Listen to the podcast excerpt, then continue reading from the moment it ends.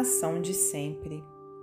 Senhor Jesus, entre as forças que te servem, reconheço a minha quase total desvalia.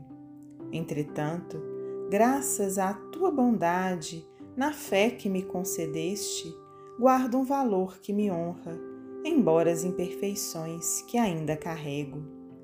Apesar da migalha de colaboração que te posso oferecer no crédito que me confias, auxilia-me a ser útil em teu serviço. Nas horas de crise, induze-me a ser a esperança daqueles que estejam esmorecendo no dever a cumprir.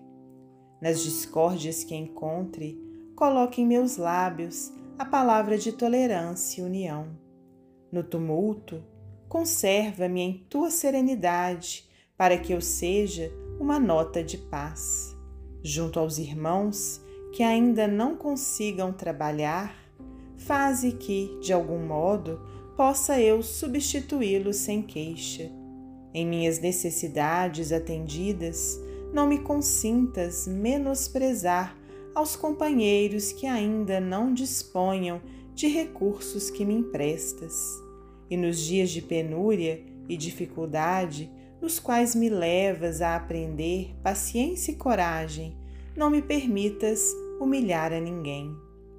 Senhor, ensina-me a ser o pensamento que modela o bem, o sentimento que compreende e perdoe, o olhar que vê sem malícia, o ouvido que escuta a aspereza sem transmiti-la aos outros, a mão que trabalha e protege, e a voz que esclarece e abençoa sem azedume ou condenação.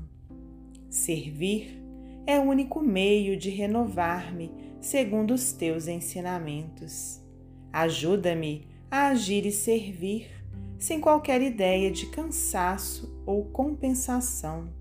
E, se não posso sombrear com as inteligências que se transformam em chamas de teu amor para engrandecerem a vida, deixa, Senhor, que eu seja entre os irmãos de experiência e de prova, um pequenino raio da tua luz.